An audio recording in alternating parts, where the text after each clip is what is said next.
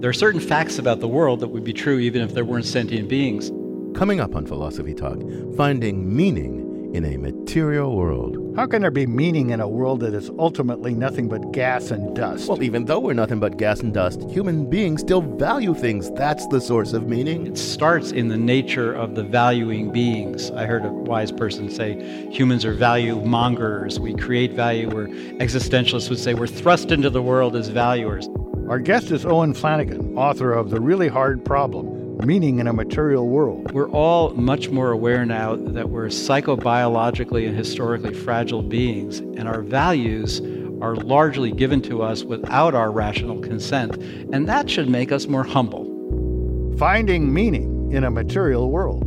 Recorded live on the Stanford campus as part of the continuing study series, The Art of Living. Coming up on Philosophy Talk.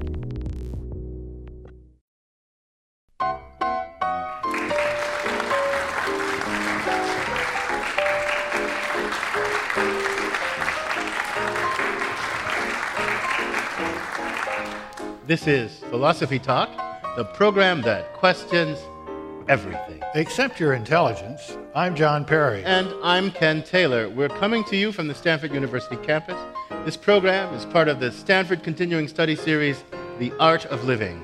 Our thinking originates across the quad at Philosopher's Corner. That's where Ken and I teach philosophy. Welcome, everyone, to Philosophy Talk.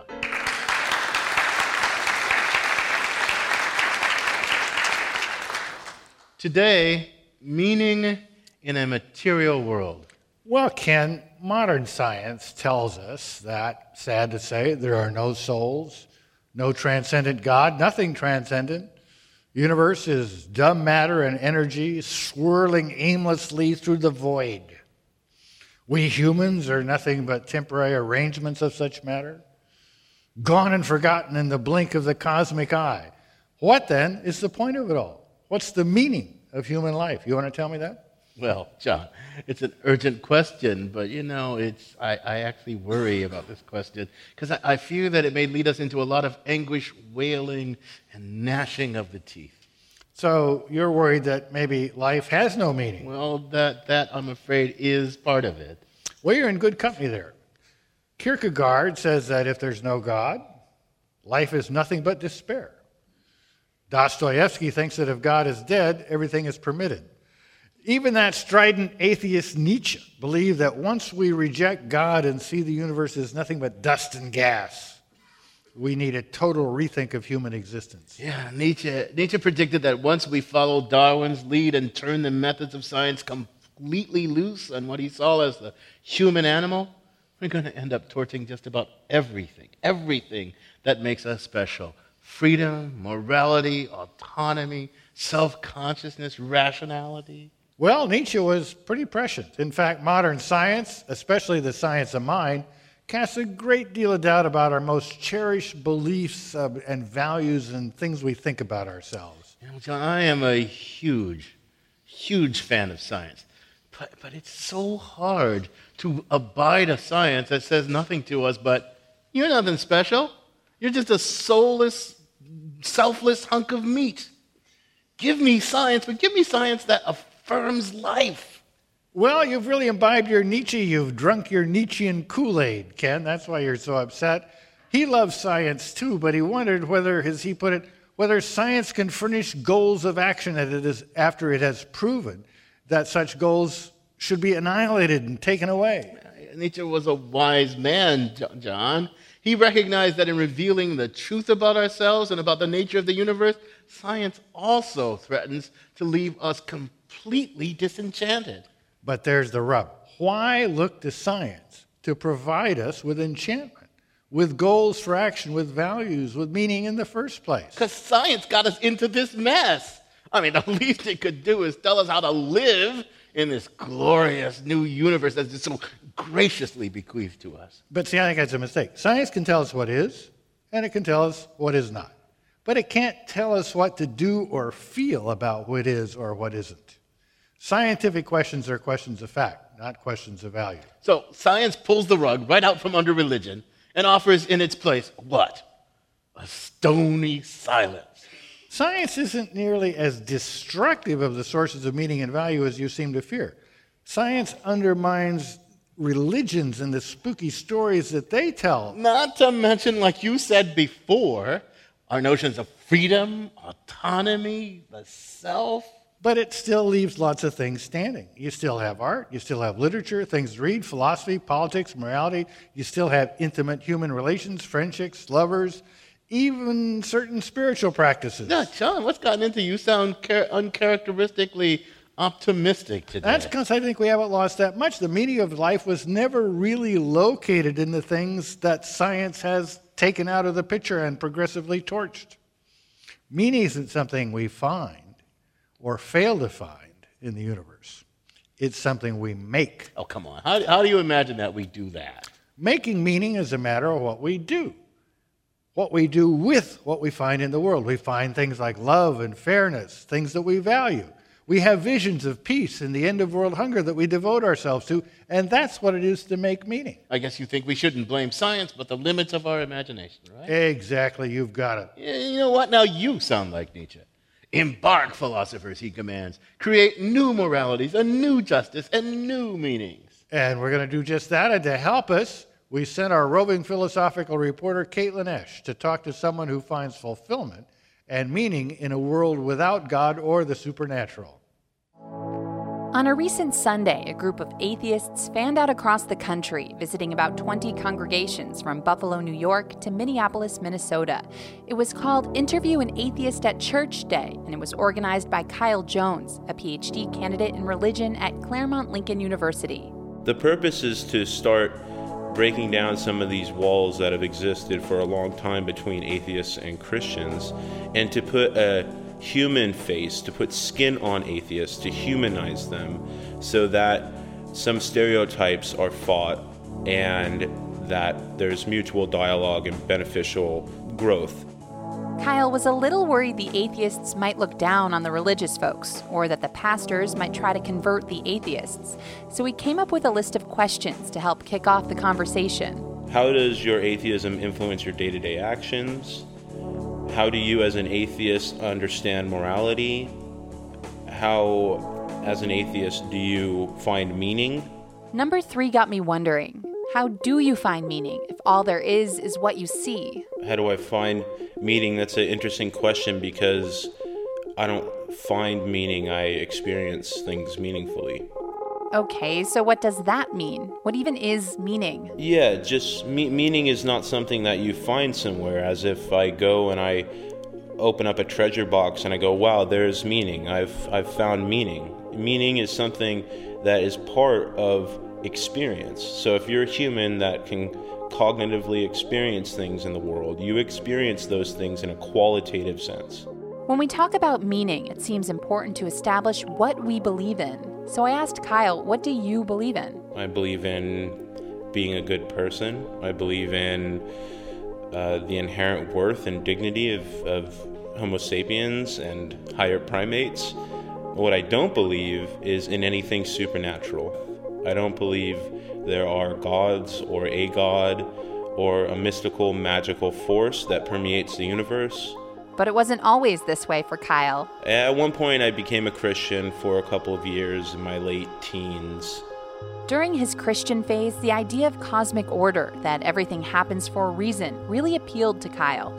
Best of all, every tragedy and positive event had purpose or hidden meaning. Because it was all tied together under this grand plan, this scheme, this meta-narrative of God. So somehow even the worst things that happen were for God's glory and for my betterment, and the good things that happened were blessings from God. So it was all connected, yes. But this phase only lasted about four years. At some point, he found it difficult to believe anymore, and he started asking questions, which is how he became an atheist who's also a P H D student in religion. I asked Kyle if his quality of life decreased after he deconverted, like if he became depressed in this huge, meaningless world. Loss of happiness? Not necessarily. What I did find was a troublesome adventure ahead of me, as opposed to a plan that I was fulfilling. Kyle traded in his quest for meaning for personal agency. And he says it's been liberating. For Philosophy Talk, I'm Caitlin Esch. Thanks, Caitlin, for that interesting talk with Kyle, the atheist who believes in meaning. I'm John Perry, here with my fellow philosopher at Stanford, Ken Taylor, and we're coming to you from the Stanford campus, part of the continuing studies series, The Art of Living. Our guest today is a professor of philosophy and neurobiology from Duke University. He's author of The Really Hard Problem, Meaning in a Material World. Please welcome to the Philosophy Talk stage, Owen Flanagan.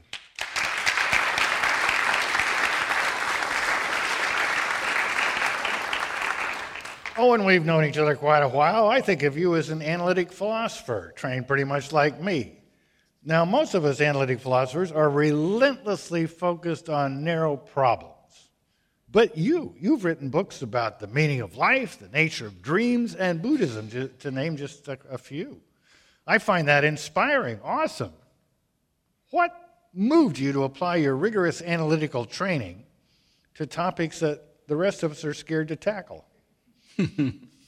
Well, uh, I don't think I had rigorous analytic training when I sort of chose my philosophical problems. I grew up as a uh, uh, in the nineteen fifties in New York in a um, a devout Irish Catholic family, and uh, I think to this day that a lot of the my philosophical interests in sort of what we consider big questions come from uh, being that boy, uh, now grown into a man, who learned some analytic skills along the way. So you're you're essentially a angst-ridden searcher for meaning and kind of contingently an analytical philosopher on top of that. I guess that might be the way to put it. I uh, yeah, like a lot of people, I. Um, uh, When I reached puberty, I guess uh, maybe there were, it was overdetermined, but I, I started to lose faith. I started to go to ten o'clock diner instead of ten o'clock mass. and uh, then various possibilities about there being no God, about life not being grounded in transcendent meaning, possibility of the Dostoevskian idea that uh, if there is no God, then everything's allowed. That sounded good to the, uh, the young man in me. So now, now, a lot of theologians and philosophers, mostly theistic ones, but not just theistic ones, think that if there's no God, then we face this hugely difficult problem about the meaning of life. I'm not so convinced, but I'm curious as to what motivates the thought. So what, what do you think drives people to thinking that meaning can only come from God or some other supernatural transcendent source? I think it's, um, uh, there are probably several different reasons, but one is certainly, I think, a cultural, a deep-seated cultural reason that has to do with the... Um, with the Abrahamic traditions. I wouldn't just say it's Christianity because you see it in Judaism and Islam, but there's something uh, very appealing, and I can see uh, uh, what it might be. Uh, there's just things that are disturbing about death and dying.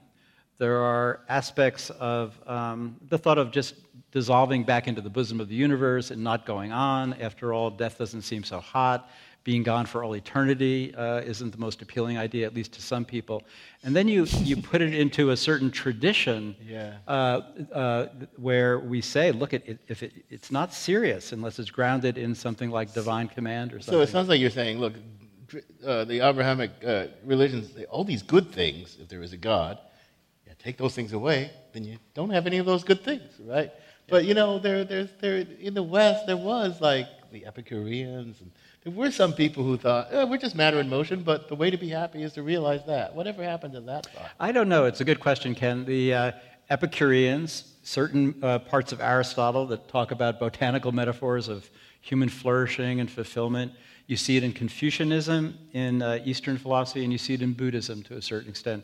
These traditions which don't have a grounding God, Uh, an uber being who uh, who uh, decides on uh, the meaning and significance of life and on morality. This is Philosophy Talk, coming to you from the Stanford campus, where we're searching for meaning with Owen Flanagan, author of The Really Hard Problem, Meaning in a Material World.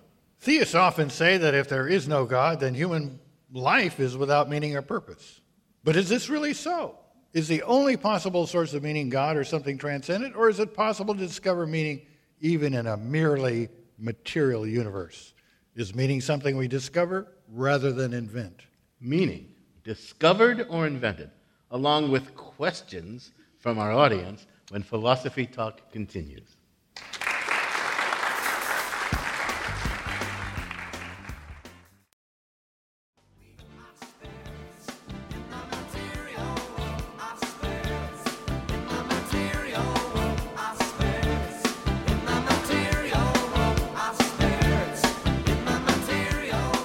Welcome back. I'm John Perry. This is Philosophy Talk, the program that questions everything except your intelligence. I'm Ken Taylor.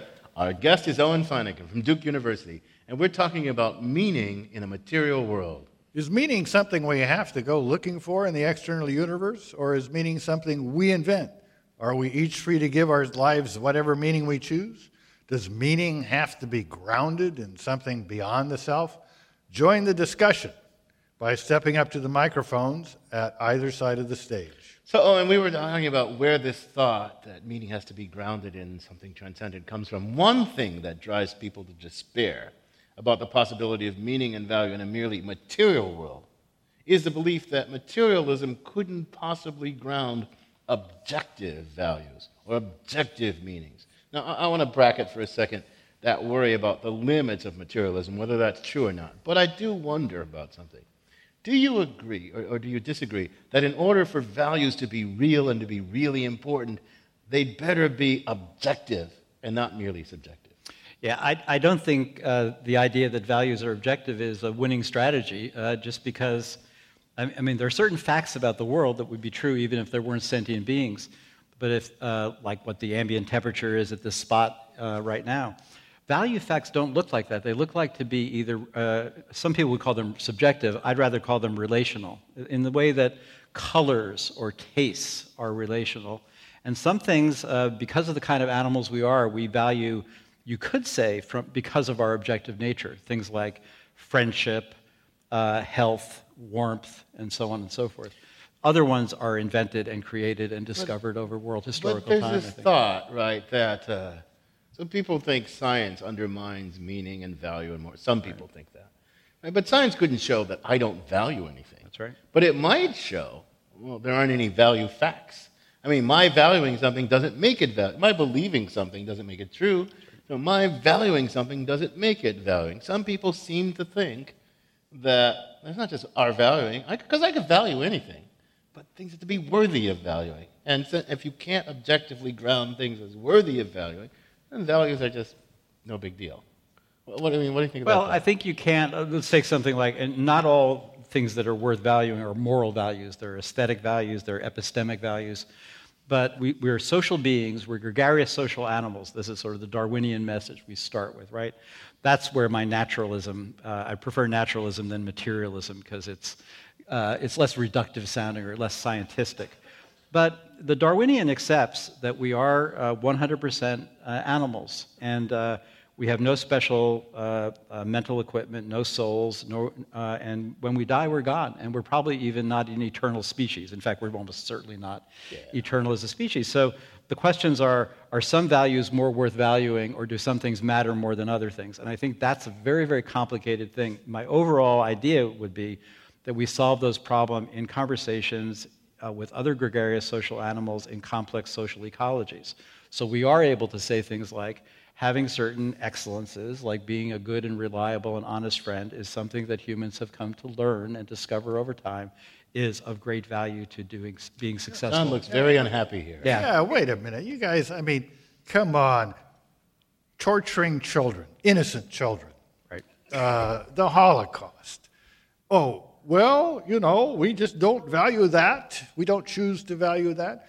Are you really happy with that? Isn't there something about that goes a little bit deeper than human nature and the preferences of this group or that group or their conversations? Yeah. I, I, There's something objectively wrong about torturing children. If you can't account for that, give up. That's that's there is something deep to what you say, John. And this Thank is, you. This is one of this objectively is, deep of, or subjectively of, deep. One of, there's one of Kierkegaard goes on about this. He's the problem with he doesn't call it naturalism. The problem with naturalism is that ultimately it rests our valuings on what he calls mere whim.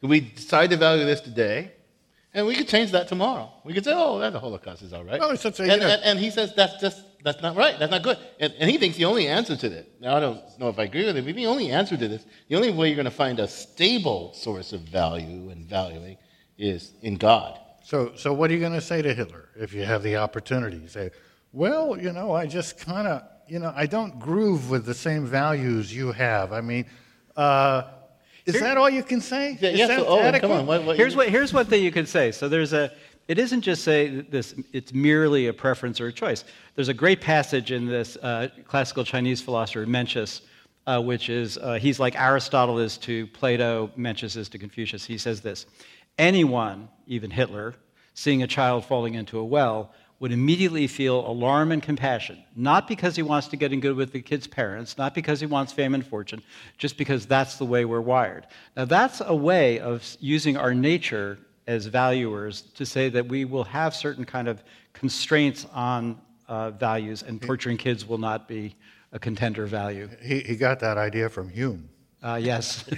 You're listening to Philosophy Talk. We're searching for meaning in a material universe. We're coming to you at Stanford University as part of our continuing study series, The Art of Living. And we've got a question from our audience of The Art of Living. Welcome to Philosophy Talk, ma'am. Hi, thank you. Uh, my name is Vera Kinehan. And um, what strikes me in, in this whole discussion a little bit is that we limit ourselves with what we have proven with science. And I'm reminded of, of uh, Ernesto Sabato, Argentinian philosopher, saying that, um, you know, you believe that the size, the smallest fish is the size of the hole in your net. And there might be much more smaller fishes in, in the sea, but you just have not discovered them yet. And I have actually recently seen a documentary and um, about Japanese scientists discovering that the water um, has feelings.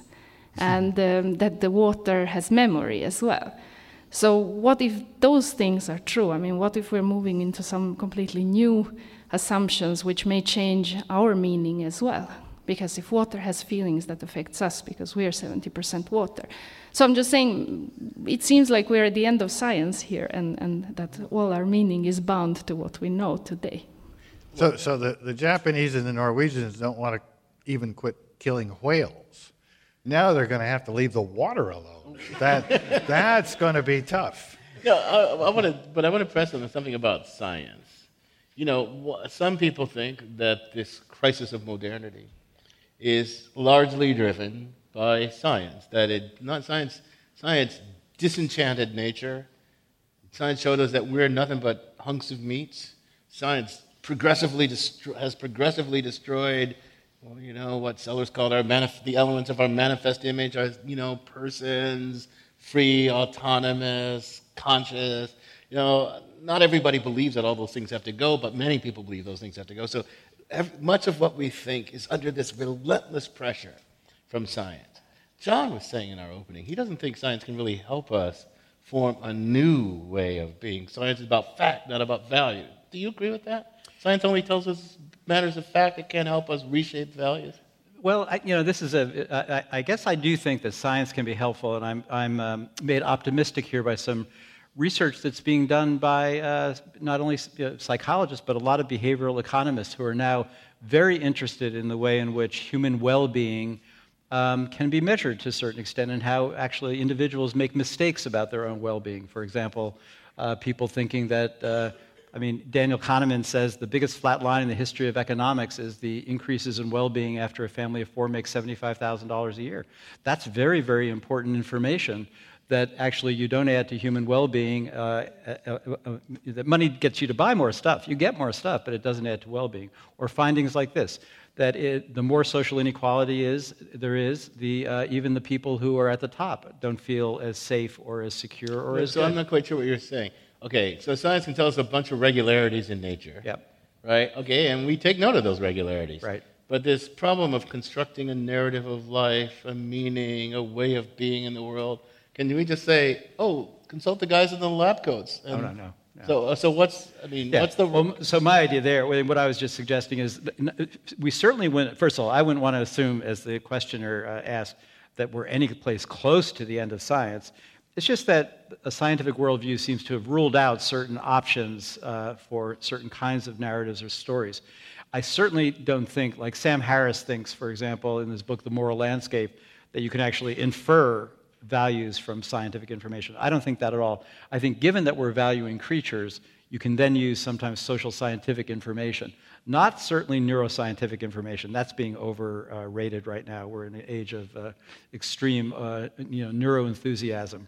Uh, but there's all the facts about the world, about human social relations. For example, the best predictor of well-being across the globe is the degree to which there are other people you can depend on. And in sub-Saharan Africa right now, half the people think that there aren't people that they can depend on. And that's the best predictor of non-well-being. But, but insofar as, as we think, as you kind of alluded to with Mencius and, and Hume, that human sympathy for the feelings and distress of others, we're discovering that in many ways we're more like the rest of the world than we thought. I mean, I was raised to believe that, well, fishing was okay because fish don't feel pain. And I asked a biologist once, and he said, well, that that would be odd because they have, you know, they're on the same evolutionary line as you are, and you feel pain. I'm a little skeptical about water having feelings. But on the other hand, we know so little about consciousness. You're a professor of neuro- neurobiology. That can we rule any of this out? So one way science can really undermine our values is by making us really we think we don't even know what's happening relevant to what we care about. We don't know what, who, who does that table feel pain? Well, probably not, but. There, I mean, these are complicated questions. I think that, uh, you know, sometimes you can rule out answers. I think tables and chairs, let's, uh, uh, it'll be the end of the world as we know it if they end up having feelings. From what we know about the nervous system. Not, not in cultures. About nervous systems. Well, here's an interesting case. There are, a, this is related to the question about does science do this work for us? There are many other cultures, like take in five hundred B C E when Jainism and Buddhism broke off from the mother tradition in India, Uh, the Jains uh, still to this day go around with surgical masks and brooms to avoid, you know, making any sentient being suffer. And it's an open question, what are the sentient beings? Right now, I think lots of, for example, moral vegetarians take it all the way down to uh, oysters and clams and uh, scallops and things like that. And uh, below that, probably not. You're listening to Philosophy Talk. We're searching for meaning in a material world in front of an audience at Stanford University as part of our continuing study series, The Art of Living. And we've got a questioner. Welcome to Philosophy Talk. Mary. Yes, thank you. My name is Mary. I'm from Palo Alto. And um, going on the premise that people want to feel safe, they want relationships, and they want to feel ultimately loved, do you believe that morality is an invention by people to protect what they value most, and that is valuing life and all that comes with it, the love, the safety, the relationships? Uh, I think that's an entirely plausible view, and it, it actually cuts some distance. I mean, Ken asked earlier if uh, morality was completely subjective, and I would want to say, if there's no sentient beings, there's not morality, but it starts in the nature of the valuing beings. I heard a wise person say, humans are value mongers. We create value, where existentialists would say we're thrust into the world as valuers. The basic things we value are things like life, comforts of various sorts, uh, friendship. Aristotle famously says, he says, when I go around asking everybody what they want, they all say, they all use the same Greek word, eudaimonia. They want to be Um, have well-being, but he said, under no conception of well-being would a person choose to ever live without friends. That's interesting. That says right away that we're gregarious. That's a very uplifting thought. A very, and it, I do think that's where the ethical urge begins, in our valuing of ourselves and people we hold dear. But here's the thing. Here's the depressing things about human beings. We've all lived through part of the twentieth century. Not all of us lived through the horrible, most horrible parts of it, but it was a century of darkness in which the capacity of human beings to treat one another as garbage was manifest in great variety. Not just the Holocaust. I mean, World War Two was an utter disaster, an utter disaster, but apartheid, the Stalin's gulag, all ethnic cleansing, Pol Pot, the ability to hu- of human beings to treat, and, and moreover, they treated one another as garbage under these grand narratives that were as exhilarating to some as the old uh, theistic narratives were. So I don't, I don't. I mean, like like bringing democratic values to the Mideast. Well, so yeah, right. So kill a couple I hundred mean, thousand. Whatever people. You want to say about humans and their valuing and all that sort of stuff, the thing that gives us ethics also gives us that stuff. So what do you make of that? I think that's right. It looks like. Um, The same things that looks like religious systems and moral systems create tremendous amount of in-group solidarity and at the same time create out-group animosities. Maybe we are becoming clear on that lesson. I sometimes am hopeful, but not always, about learning world historical lessons over time and improving ourselves uh, but, based on the kind of things Ken talked about. But one possible source for morality that goes beyond the merely subjective people's reaction to situations but doesn't quite rely on the supernatural, is that there's a certain rationality that would give us, I mean, take, for example, the view that we tend to have in the West these days that women should be treated equally. Uh, and that's not a universal value. It's not part of the moral code of some right. parts of the world. Can we just say, well, you know, you know, when in Rome do as in Romans do? Or is there some rationality that can get within those moral codes, even though they're invented, and say some are better than others? That's a really good question, and I think that's really a deep question. You're asking lots of deep questions, but I, I do think... I'm not giving any deep answers. I, I do think from our perspective, we're we're likely to think the movement toward us and our social configurations is a movement of, of, of progress. But one of the old slave owners were around, and the old segregationists were around right now. They'd say, that's a story of decline. I'm afraid, I fear that human reason speaks just in a cacophony of competing ends, and what we call progress is just the dominant voice saying, I, I, I doubt either of you believe that, but that's what I believe. That's what you believe, or that's what you're pretending to believe? No, that's what I believe, that human reason speaks in a cacophony and not in the Kantian universal kingdom of ends mm. of all people. Well, you know, the way I would be hopeful, I, I'm sympathetic with your concerns. I think about ethics, or the, the ethical part of a good human life, which again isn't the only part of a good human life, um, as uh, part of human ecology, and that different communities are trying to find their way uh, within the communities. We might get lucky because we live in these multicultural, cosmopolitan worlds. I'm thinking of cities like London and New York, for example, and San Francisco, where there are forces, ecological forces, it, at play to help people recognize the diversity of humanity and be more compassionate, sympathetic, and understanding. But that's a hope rather than a, uh, anything I have great evidence for. You're listening to Philosophy Talk. We're coming to you from the Stanford campus, part of the continuing study series, The Art of Living. We're out to discover the meaning of life with Owen Flanagan, author of The Really Hard Problem, Meaning in a Material World. In our final segment, we'll cast an eye towards Buddhism. Some people believe Buddhism is more in line with modern science than Christianity. We'll ask whether Buddhism might allow us to have the best of both worlds, where Eastern religion meets Western science, plus more questions from our audience when Philosophy Talk continues.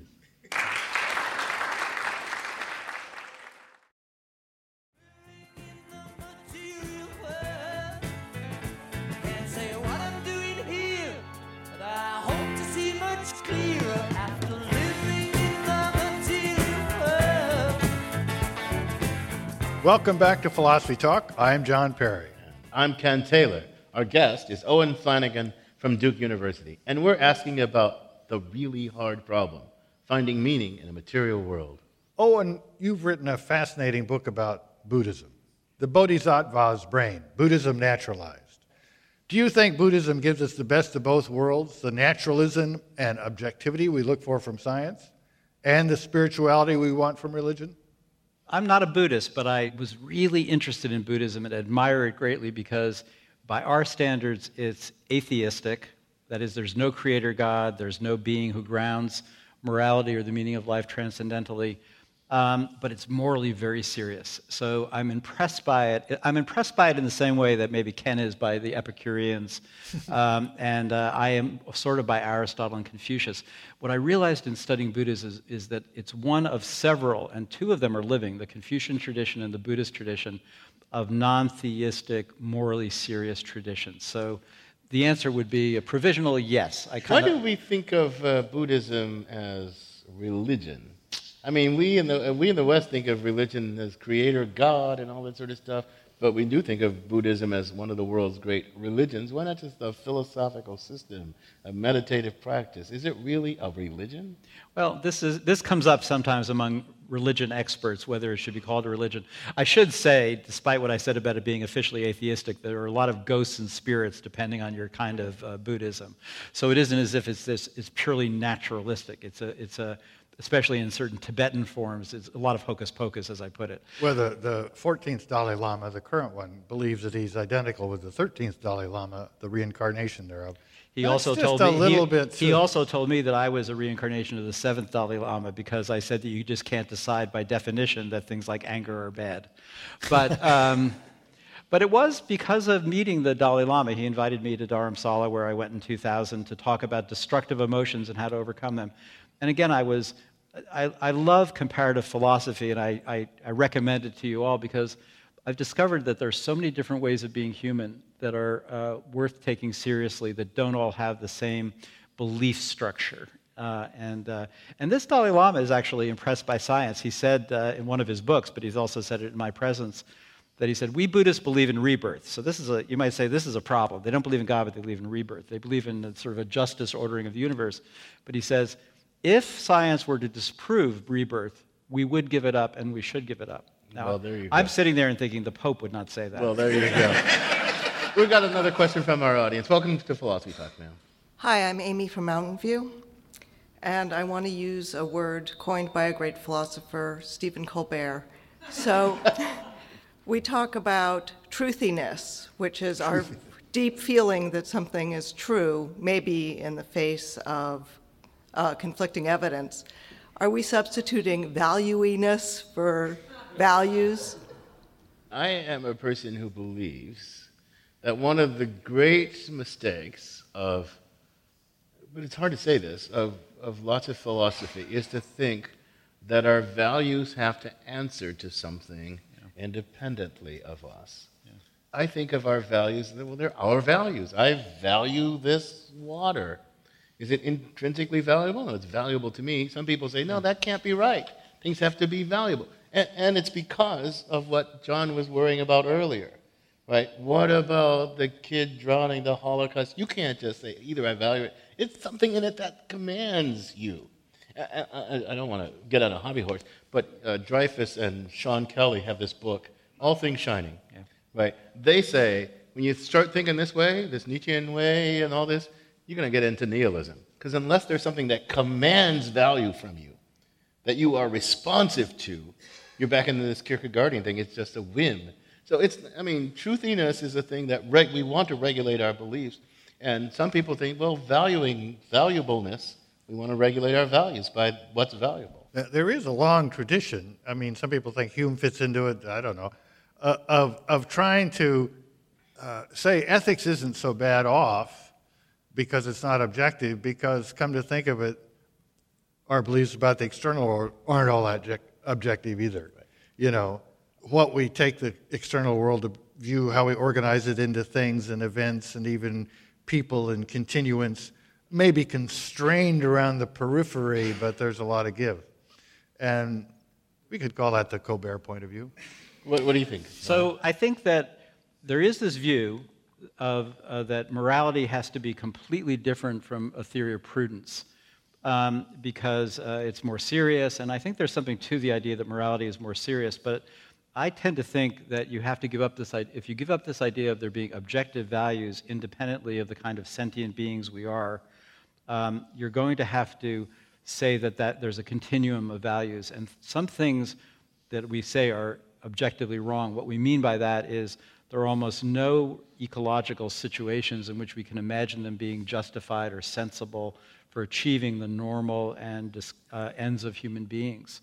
Um, but uh, it deflates. I think the, the kind of naturalism we were talking about today deflates morality to a certain extent. Welcome to Philosophy Talk, sir. My name's uh, Gordon. I'm from Palo Alto. Uh, it seems to me people have a range of values that we all have been experiencing and are, have in our heads, and that we can have primed and made available at any given moment, some of these values to the detriment of others. Uh, one thing psychologists know, and one thing Danny Kahneman and others have shown repeatedly, is how much priming there is in our social uh, environment and from other people in our personal environment that influences the choices that we're going to make in any given moment. And often people are completely unaware of what has influenced their behavior. If you ask them, they will give you rationalizations and intellectualizations about it. And the intellectualization and rationalizations tend to sound plausible, but we know, having just done some manipulation of their prior history that we have influenced the way they've uh, made choices uh, without them knowing it. You seem to give an awful lot of weight to rationality and the conscious mind of people making up their, weighting their decisions as to how they're going to go one way or the other. And as a psychologist, I'm more convinced that people get influenced and in an unconscious way. I'm so glad that you're in the audience, Gordon, and I'm so glad you said that, because again, I want to go back to the science of mind, of which you are one of the leading practitioners, that we have these views about ourselves as self-conscious, reflective, autonomous, self-governing things, and you probe into the di- real dynamics of the human mind, and you find that this story we tell about ourselves and how we work, this philosophically articulated, defended thing, doesn't seem to match the facts. Doesn't seem to match the facts at all. Uh, one of the earliest people, I, I, I don't want to sound like I'm pumping Nietzsche too much, but one of the other, earliest people that take that thought seriously is that we are full of confabulation and false consciousness was Nietzsche, and he wanted to destroy these confabulations and false consciousness, and modern cognitive science is doing a pretty good job of doing it empirically and systematically. So I don't know what that means. It means maybe we have to start over? I, I don't know. I don't, I don't know what that means. What does that mean? It means All we right? should quit funding psychology, which is just confusing us, and and, and fund philosophy, which is trying to put things on a so new foundation. We, uh, what do we do? What do we do? We've well, got all this work in psychology that shows these stories we tell about how the rational autonomous mind works are, you know, probably well, not realistic. Well, you see, I guess I do think, since I've worked in philosophy of mind for a very long time, and I'm I'm well aware of these uh, results about our uh, confabulationism, if that's a word. The the idea is that, look, at what we're all much more sensitive to now, ever since Darwin, is not only the fact that we're one hundred percent biological beings. That doesn't mean we're at the end of inquiry or the end of science, but we know that much about ourselves, that we're just like the rest of nature. We also know a lot about ourselves as being heirs and heiresses to historical traditions, which are utterly contingent. I remember as that little boy who was put under the, who was told to go under the desk in case the Soviets were about to bomb us in New York when I was in elementary school, and then they were going to hold guns to their he- my head and make me give up my religion after I somehow survived the nuclear attack. Well, anyway, but the main point was that I got right then that if I had been in Russia, I would have my teachers telling the story the other way around, and I realized then the utter contingency. Now, maybe I was precocious, but the main point is we're all much more aware now that we're psychobiologically and historically fragile beings, and our values are largely given to us without our rational consent, and that should make us more humble. And well, that, so I think that's an important Should make us more humble. Should make us more humble. Welcome to Philosophy Talk. Yes, now. Right. Hi, thank you. My name is Hannah from San Jose. If if there is no God and we're in a material world, and you know we're trying to find our meaning that way. And I, I'm coming sort of to this question in my life, and it seems like you're saying the meaning. You, you know, each person makes their own meaning, and a lot of that can be found in the interaction with people, as you know, we're gregarious, you know, beings that uh, value friendship as a component, a necessary component of well-being. What happens to a person who, let's say, if, if this person is um, like the last person on earth, or if this person, um, for whatever reason, you know, has lost all of, maybe he's not the last, per, he or she's not the last person on earth, but uh, he or she has lost all of their family. And how, I mean, what would you say as a philosopher to them? How would they continue to make meaning? Is it part of just their biological drive to keep going and living? What if they lose that, you know, that desire to live? How How does that work? I think you're. I think again. I, I think we're getting into some deep territory because let's let's let's religion. The the Abrahamic religions anyway. I don't know about Buddhism and Confucianism, but the Abrahamic religions.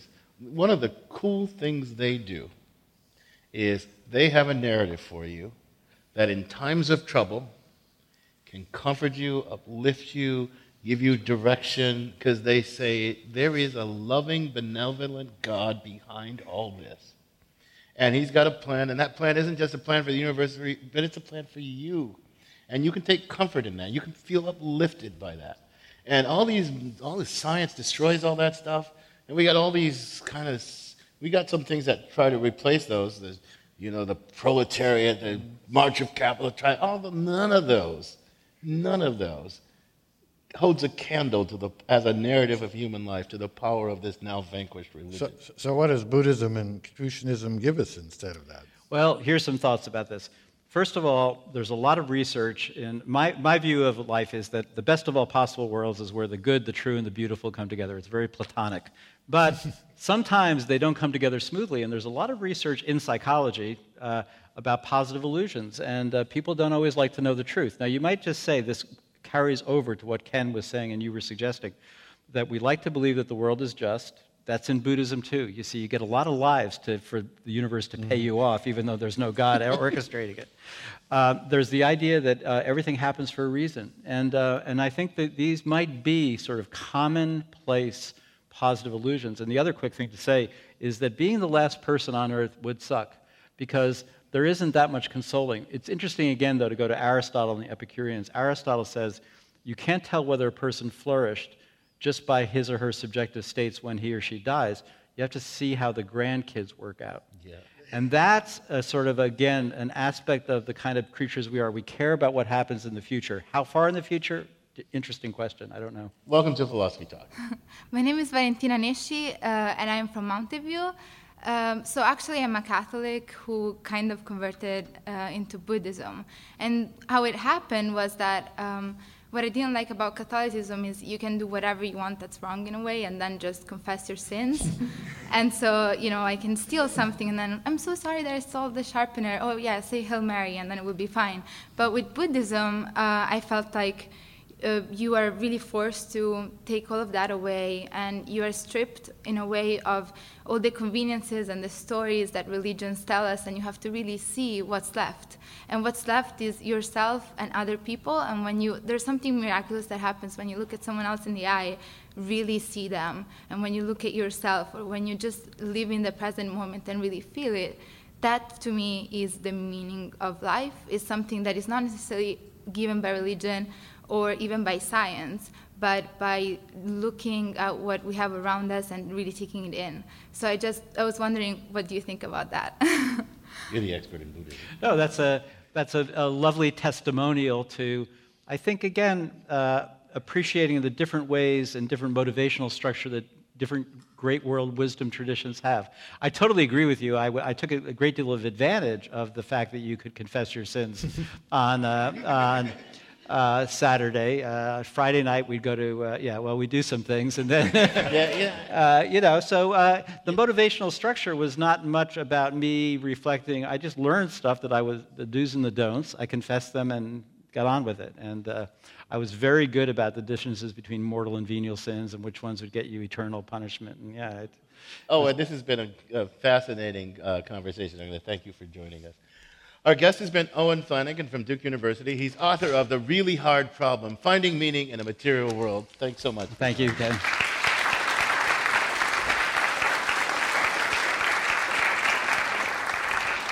So, John, what, what's your, what are your thoughts now? Oh, my thoughts are about the same as they have been for the last uh, sixty-five years since I got old enough to worry about this problem. Uh, maybe there's meaning out there, maybe there isn't, maybe Buddhism's better, but maybe not, maybe I just don't know enough about it. But when I'm hungry, I eat, and I, I would pull a kid out of a well. I would pull a kid out of a well, and I would murder Hitler if I had a chance. But, you know, I am pretty convinced that meaning isn't out there in the world, and if we go searching for it, we're not going to find it. But we shouldn't despair because we put it out there. But then I do wonder about this thing, which meaning, which values, and how do we how do we establish that these are the values? I think this is a huge, massive question, and I do think science challenges us always to reshape and reform them. Well, one idea from Buddhism, which you don't just have in Buddhism, is this idea of living in the moment. And there you often don't have much question. There's not room for question about what to value. Do you value a warm day? Yes. Do you value the smile of a child? Yes. Are you irritated by the cry of a child? Probably. So. This conversation continues on our blog, the blog dot philosophy talk dot org, where our motto is cogito ergo blogo. I think, therefore I blog. You can also follow our tweets on Twitter, and you can also find out more by visiting our very active Facebook page.